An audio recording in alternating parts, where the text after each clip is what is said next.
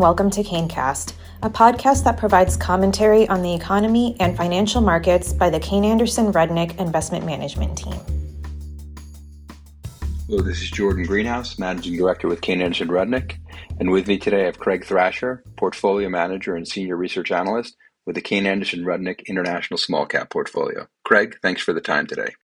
Craig, when we look back at 2022 and recognize the many challenges we faced during the year on a global level, the situation in Russia and Ukraine, difficulties in China, tightening global monetary policy, just to name a few. Can you discuss the impacts on the markets and how you're viewing these issues from an opportunity and challenges perspective as we move into 2023? Well, obviously, 2022 was a challenging year across the board. Um, starting with the Russian invasion of Ukraine, there there were significant market impacts, and this had some direct and indirect impacts on our portfolio. We did have one large position in the portfolio in a, uh, a, Russian company, an online job portal there, and shares declined substantially after the invasion and have been uh, suspended since February. So that has definitely been an impact on the portfolio. We we also had some companies in some of the peripheral countries. We own a company in the Baltics, for example, uh, and a company listed in Poland and these markets or companies in these markets have come under significant pressure since the invasion as well. And then, even indirectly, um, the rise in energy prices that we've seen since the invasion, particularly in Europe and the UK, has has caused a lot of negative sentiment in those markets, and uh, we've seen poor performance for for equity investors there, and it certainly hasn't helped that that has been the part of the portfolio where we've had our largest weights, both on an absolute and relative basis. As it relates to China, it's been a more limited impact, uh, I would say. It's pretty small weight for us in the benchmark in China, and we've got about 5% of our portfolio in, in China currently. And even though there was a lot of attention in China, a lot of headlines relating to China this year, um, small cap stocks are more or less in line with other international small small cap stocks for the year, and the two holdings that we do have in China were actually up for the year, so not not a big impact for the portfolio there. Um, turning to uh, central bank tightening, which you mentioned, inflation has obviously been a big theme for 2022 in markets, and it and it continues to be as we head into 2023 a big market focus you know, starting in the year, I think we've we had low interest rates, and there was some belief in the, in the transitory uh, theory as as far as inflation goes, and as that has changed throughout the year, and, and markets have, I guess, come to terms with with higher inflation and higher interest rates. This has justifiably caused equity and bond markets to suffer, and this has disproportionately impacted growth stocks. And and while we wouldn't consider ourselves or call ourselves growth investors, we we do have a quality bias, and there's certainly a higher overlap between quality and growth than there is in value, where you know value stocks have outperformed this year. So that has been a a headwind for 2022. So there was a lot of bad news in in the year, um, and you know markets in general had a lot of headwinds and our and some specific headwinds for our portfolio.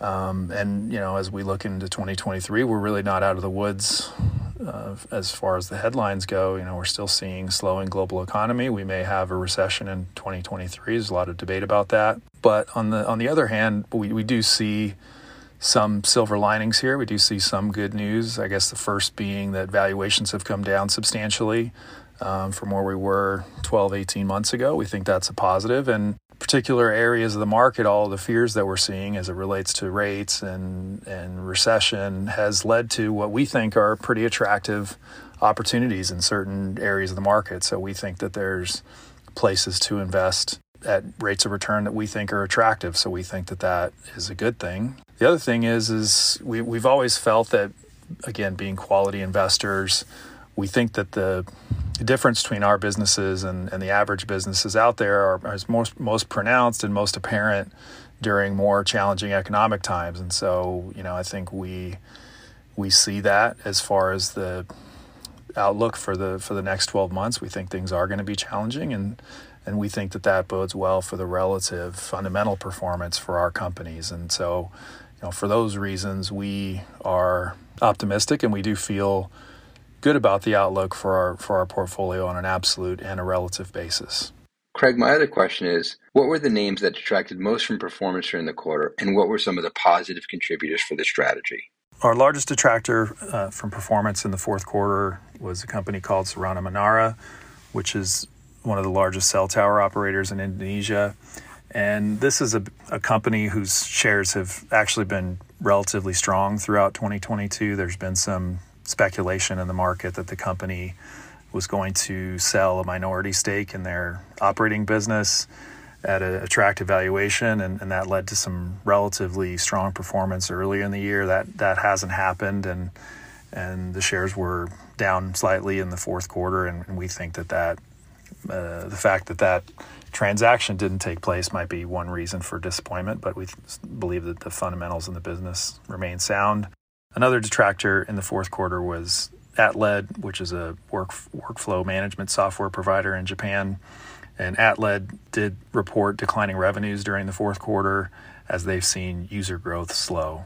Other detractors included Numis Corporation, Mortgage Advice Bureau, and Hopar. Our top two contributors to performance in the fourth quarter were AJ Bell and Integrafin. These are both investment platforms that are operating in the United Kingdom.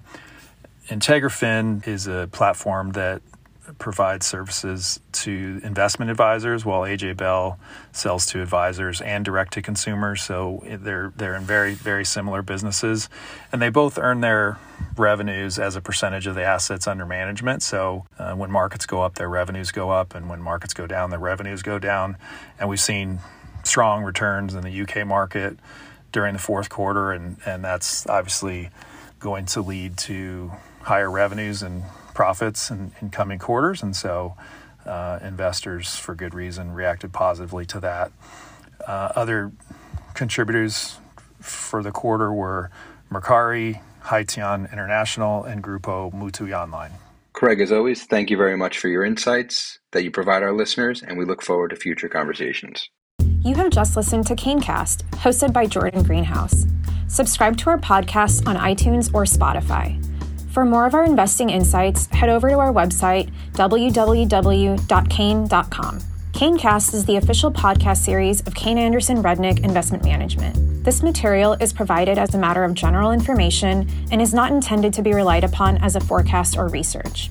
The opinions expressed herein are those of the speakers and are not necessarily the opinions of KAR or its affiliates, are current as of the date and time of the recording, and are subject to change at any time due to changes in market or economic conditions. The information and opinions contained in this material are derived from proprietary and non proprietary sources deemed by KAR to be reliable and are not necessarily all inclusive. KAR does not guarantee the accuracy or completeness of this information. This communication should not be construed as an offer or solicitation to purchase or sell any security. Individuals should consult with a qualified financial professional before making any investment decisions. Reliance upon information in this material is at the sole discretion of the listener. To the extent any performance is discussed, past performance is not indicative of future results.